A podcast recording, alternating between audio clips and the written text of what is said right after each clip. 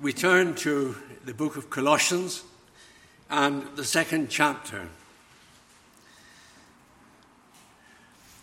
You know, in the early days of my ministry, I thought it was quite wrong to read the same passage morning and evening. But fortunately, with age has come a little bit of wisdom. So we read again from Colossians chapter 2. Colossians chapter 2. I'm going to read from the first verse down to verse 10. For I want you to know what a great conflict I have for you and those in Laodicea, and for as many as have not seen my face in the flesh, that their hearts may be encouraged, being knit together in love, and attaining to all riches of the full assurance of understanding to the knowledge of the mystery of God, both of the Father and of Christ, in whom are hidden all the treasures of wisdom and knowledge. Now, this I say, lest anyone should deceive you with persuasive words. For though I am absent in the flesh, yet I am with you in spirit, rejoicing to see your good order and the steadfastness of your faith in Christ.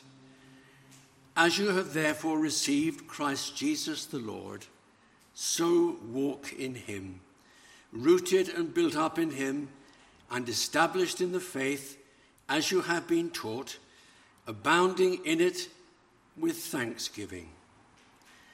Beware lest anyone should cheat you through philosophy and empty deceit, according to the to the tradition of men, according to the basic principles of the world, and not according to Christ. For in him dwells all the fullness of the Godhead bodily. And you are complete in him, who is the head of all principality and power. Now, we looked this morning at the opening verses of that chapter. Tonight, we want to focus our attention on verses 8 to 10.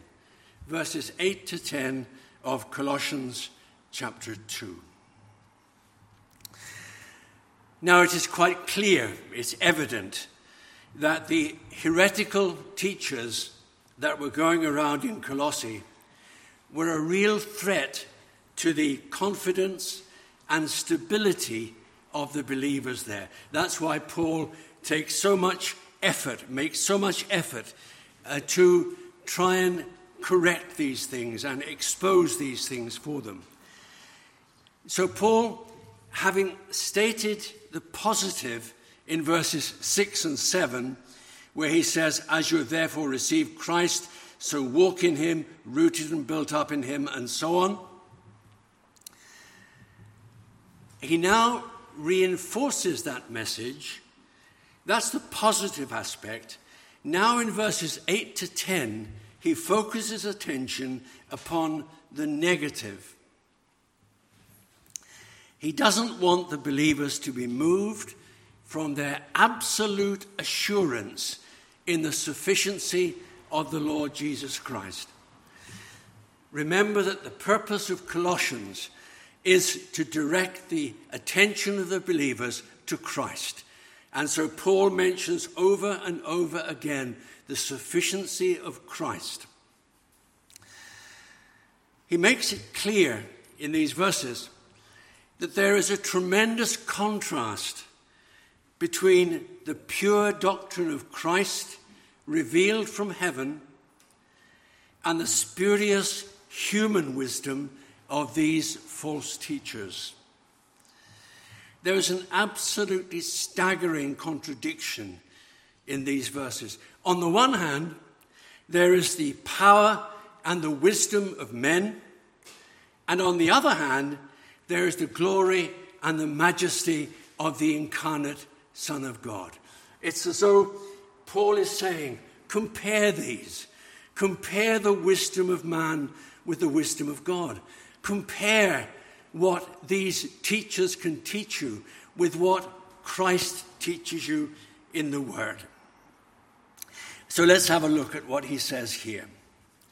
First of all, in verse 8, we see the danger of man made philosophy.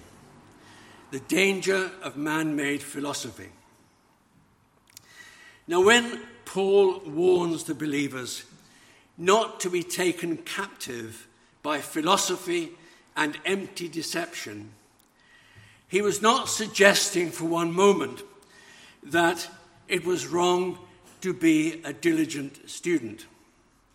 He's not saying it's wrong even to study philosophy. He's not condemning as such the traditions or the learning of men. We sometimes, I think, have a wrong view of what philosophy is all about. Philosophy has been described as acquaintance with divine and human things. Acquaintance with divine and human things. If that's true, we should all be students of philosophy. We should all be philosophers because we want to study the things of God and the things of men. It can be a wonderful means of understanding ourselves and our nature, as well as the world that God has made. If it is an acquaintance with divine and human things, we want to to be more acquainted with what we are.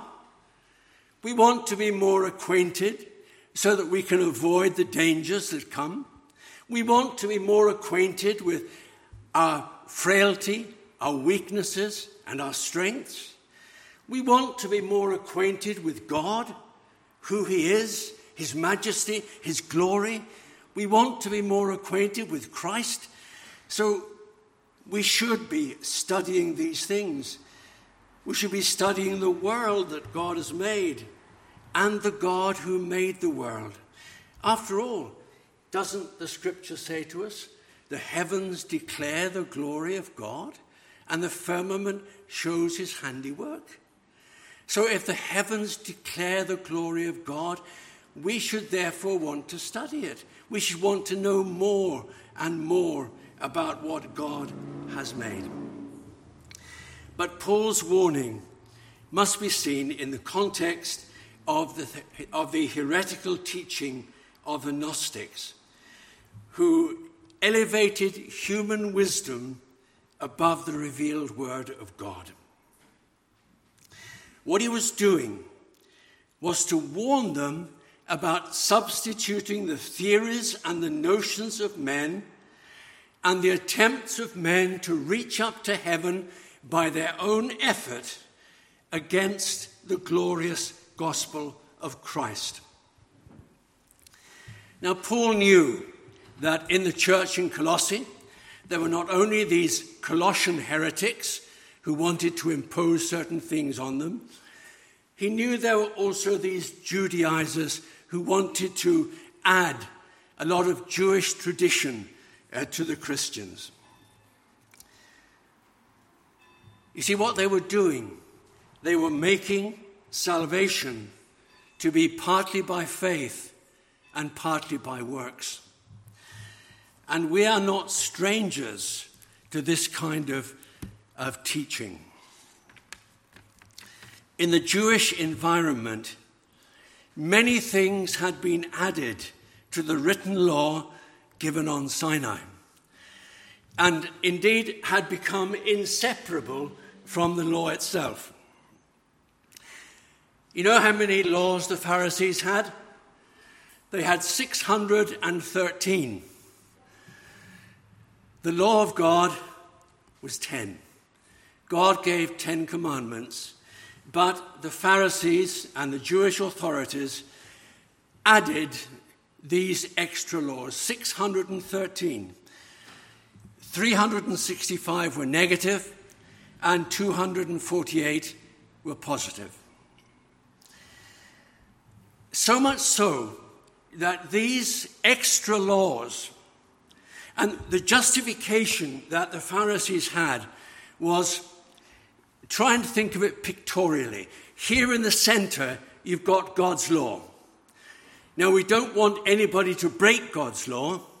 So, to prevent people getting close to God's law, to break it, we put a fence around the law. And the fence around the law were these 613 regulations that they had. But over time, these 613 laws became more important than the 10 laws that God had given on Sinai. Think about remember the Sabbath day to keep it holy. Six days shall, you shall labor and do all your work. The seventh is the Sabbath to the Lord. In it you should do no work, and so on. Now, the Pharisees decided that this was not sufficient. There were countless other provisions concerning the observance of the Sabbath. The most common one that we know about is what's called a Sabbath day's journey. A Sabbath day's journey was two thirds of a mile. Two thirds of a mile. So, you could go from your house two thirds of a mile on the Sabbath day. No more. Supposedly. But they decided that if you went two thirds of a mile and you needed to go further on the Sabbath day, then if you went two thirds of a mile from your house and you left there some provisions, that became your temporary home. So you could walk from your real home to your temporary home, two thirds of a mile, and then go two thirds of a mile further on, and so on. And you can see how you could do that infinitely. There were also many of the Jews who, instead of calling their house their home, they called their town or their village their home. So they could go two thirds of a mile outside the walls of the city. But because the whole city was their home, they could go as far as they liked within the city. These kind of ridiculous laws. Now, I don't know if any of you, um, you're probably not vain like me, but I, I'm not sure that I wonder how many of you, before you came out tonight, looked in the mirror just to make sure that everything was neat and tidy. Well, according to the Pharisees, it consisted as Sabbath breaking to look at a mirror on the wall on the Sabbath day. It was also against the law to light a candle on the Sabbath day. That's what they said. However, these regulations that they had permitted that an egg laid on the Sabbath day could not be sold or eaten, but it could be sold to a Gentile. But it couldn't be sold to a Jew. And the regulations also allowed for a Gentile to light the candle for you. These are the kind of rules and regulations that Jesus was speaking about in Matthew chapter 23. He says that these laws, these regulations, had become more important than what Jesus called the weightier matters of the law.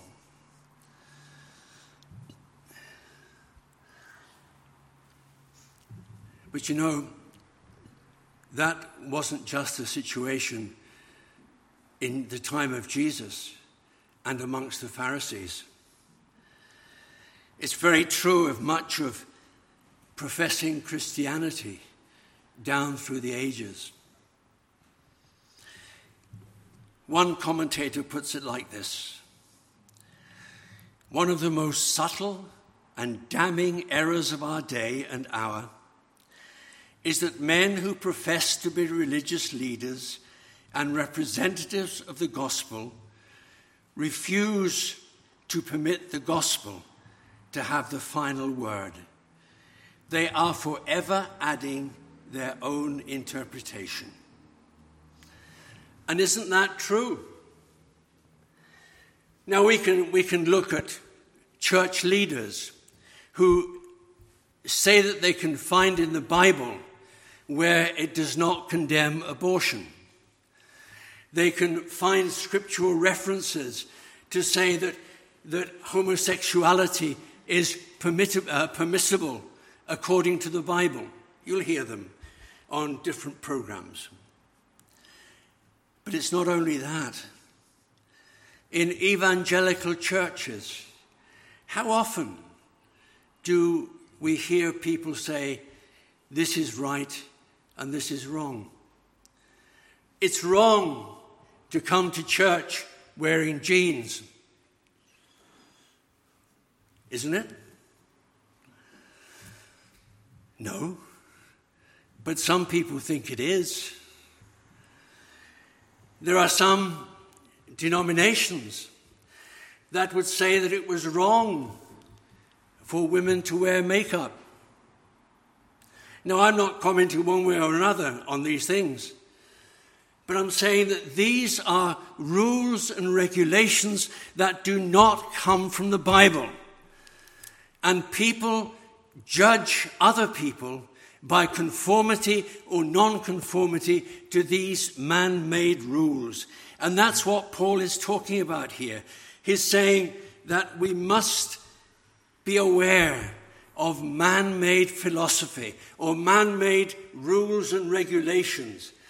Our guiding light is the Word of God. Paul condemns these practices and he says that they were according to the traditions of men according to the basic principles of the world and not according to Christ. We must beware of anything that goes beyond the teaching of the Word of God. Now, you've noticed, I'm sure, that even though it's quite warm this evening, I continue to wear a jacket and a tie. Now, you may think that's foolish and it probably is. But it has been my practice, even when we lived in Peru and it was very hot and very humid. I continued to preach wearing a suit, a tie, and a jacket. Now, you may think I'm stupid, and probably you're right. But that is something for me. But when I was preaching in Peru, the congregation were wearing shorts and t shirts.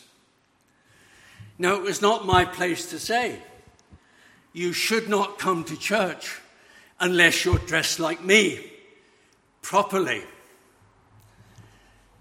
Not at all.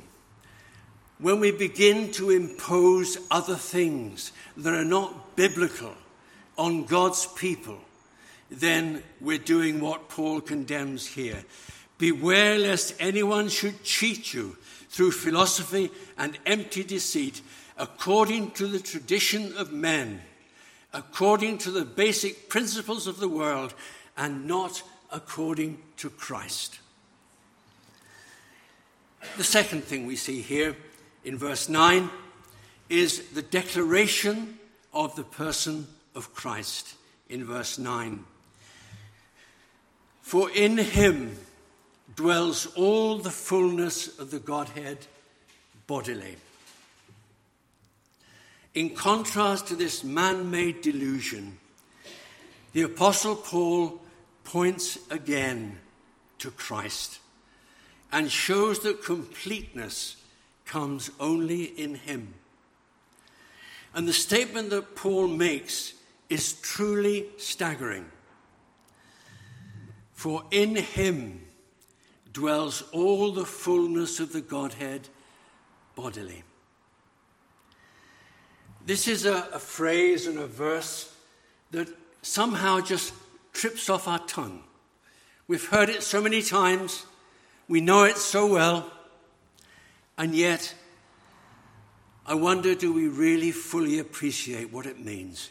In him dwells all the fullness of the Godhead bodily.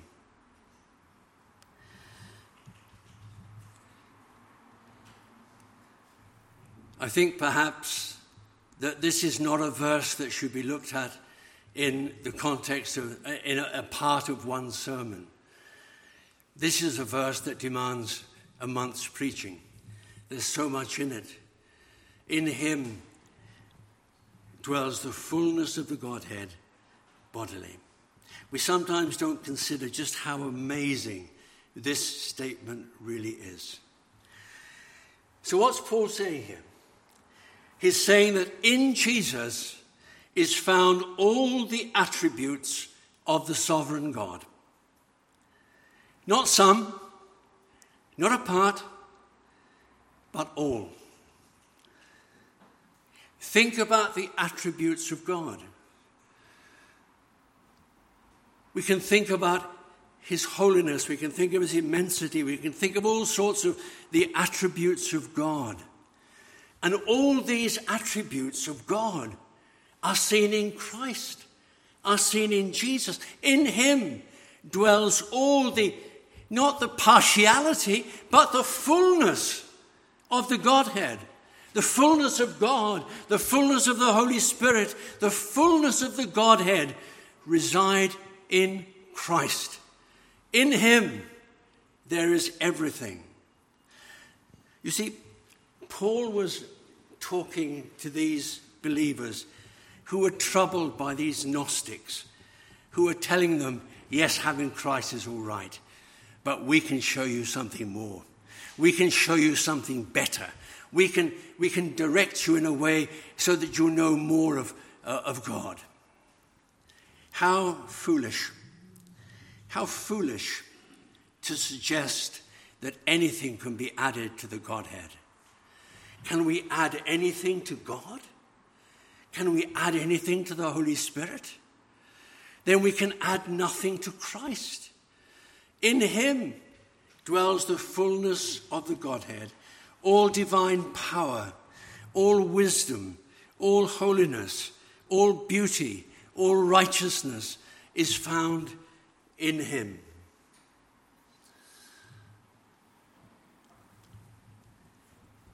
But in Jesus, the fullness of the Godhead was seen. There were those in Colossae who refused to believe in the reality of the God man. This was a heresy that took place in the early, uh, in the early years of the church. Some people believed that Christ was God but wasn't really man. He just had the appearance of a man, but he wasn't really a man. There were others who said that he was a man and a very godly man, but he wasn't God. They refused to believe in the two natures in one being. But in Jesus, the fullness of the Godhead was seen. Now, stop and think about that for a moment. This was a man who walked the streets of Palestine. This was a child and a young man who was subject to his earthly parents. He obeyed them. This was someone who went about doing good. This is the one who was mocked and abused. And yet, in him, what they saw in him, but because their eyes were blinded by the evil one, they could not see that the fullness of the Godhead dwelt in him. He was made in the likeness of sinful flesh. He was born as we are all born in exactly the same way. We must never fall into the trap of saying that his birth was supernatural. It wasn't. His birth was normal, just like ours. It was his conception that was supernatural. He grew and developed as all of us do. And although his full glory was veiled, they saw, they saw him as the only begotten of the Father, full of grace and truth. He healed the sick, raised the dead, stilled the storm, cast out demons, and went about doing good. And Jesus himself said, He who has seen me has seen the Father. He who has seen me has seen the Father. How could they be so blind? How could they be so blind as to cry out, Crucify him, crucify him? How could they have been so blind as to mock and to curse him. But of course, if we'd been there, we wouldn't have been like that, would we? Would we not? Every one of us, in our own natural state, would have been exactly the same. We would have been there in the crowd. We would have said, Crucify him we would have seen this beaten and bedraggled figure with a crown of thorns on his head. We would have seen him as they did, not as one in whom the fullness of the Godhead dwelt in bodily form. Because, like them, our eyes would have been blinded. Jesus, in Jesus is found all the attributes of the sovereign God, and in Jesus the fullness of the Godhead was seen. But there's something else. In Jesus, the fullness of the Godhead is presently available for all those who believe. He was not just the fullness of the Godhead in eternity, he was the fullness of the Godhead in bodily form during his time on earth. And he continues to be the fullness of the Godhead when he ascended into heaven. And he continues to be the fullness of the Godhead as he makes intercession for his people. He has not changed. Although he left the glory of heaven to come to this earth, he has not changed. He was the fullness of the Godhead. He, he is the fullness of the Godhead, and He will be the fullness of the Godhead when He returns again in bodily form.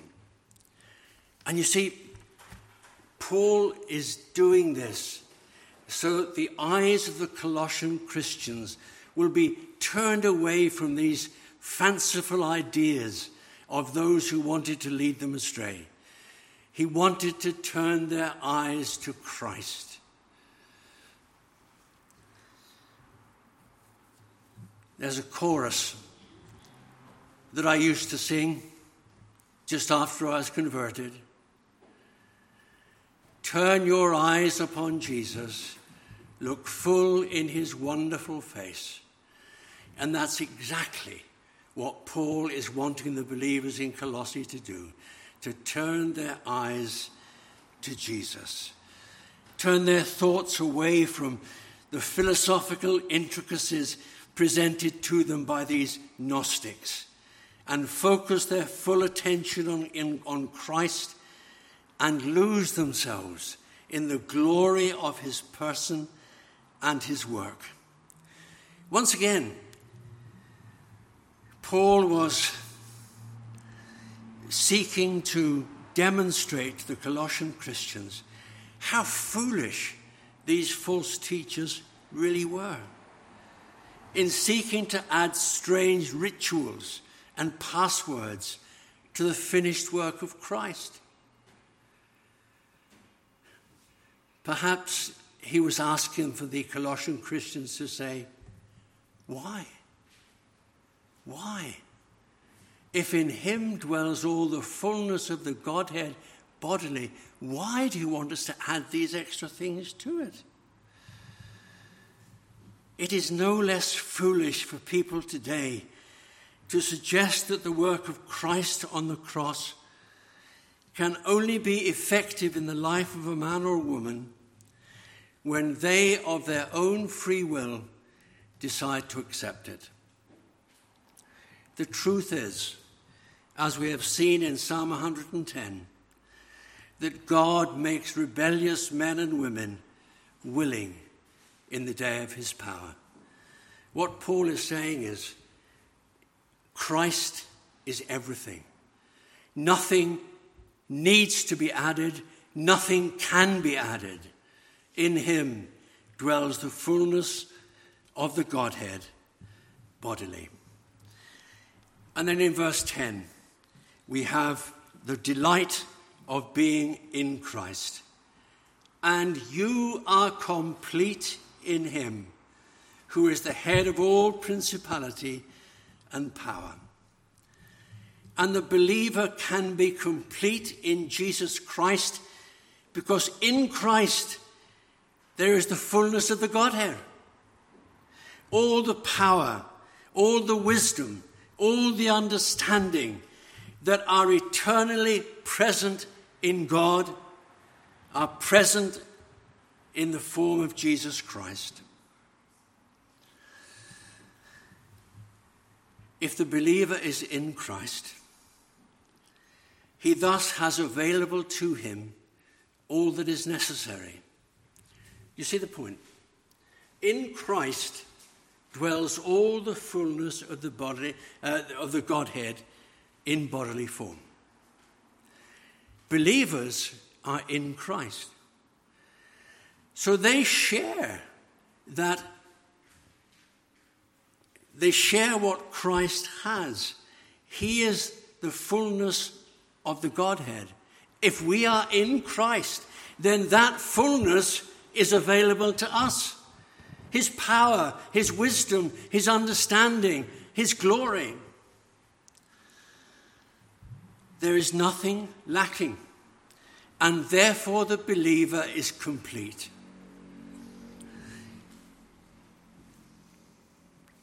By that, we don't mean that he's as holy as he's ever going to be. Because it's not until we see Christ in glory that we shall be complete in that sense. But complete in the sense that everything necessary for his salvation, for his growth in grace, and for his likeness to Christ is found in Christ. You see, the Gnostics wanted to add their rituals and passwords and magical incantations to Christ. But Paul says elsewhere in 1 Corinthians 1:30, "But of him you are in Christ Jesus, who became for us wisdom from God and righteousness and sanctification and redemption." So the believer has the wisdom of Christ, the sanctification of Christ, the redemption through Christ. There is nothing lacking in Christ, and therefore there is nothing lacking for the one who is in Christ. And that's what Paul wanted to get over to these Colossian Christians. These heretics, they're telling you you need something else. You don't. All you need is Christ, because in Christ dwells the fullness of the Godhead in bodily form. One commentator puts it in this way Every need, no matter how great or how small, is met in Christ. What God demands, He has provided in the finished work of the Son of His love. Do we need strengthening? It's there in Christ. Do we need forgiveness? It's there in Christ. Whatever we need, we find in Him and in Him alone. And the fullness of that provision is seen in the final part of verse 10. For Christ is the head of all principality and power. In contrast to the Gnostic heretics, Paul is saying there is nothing higher than Christ. There is nothing superior to Christ. Not angels, not demons, not spirits, nothing. Nothing is superior to Christ. He is above all. Therefore, whatever the believer needs can be fully and completely met in him. And so Paul says to them, and he says to us, You are complete in him. You are complete in him. Not because of what you are, but because of what Christ is.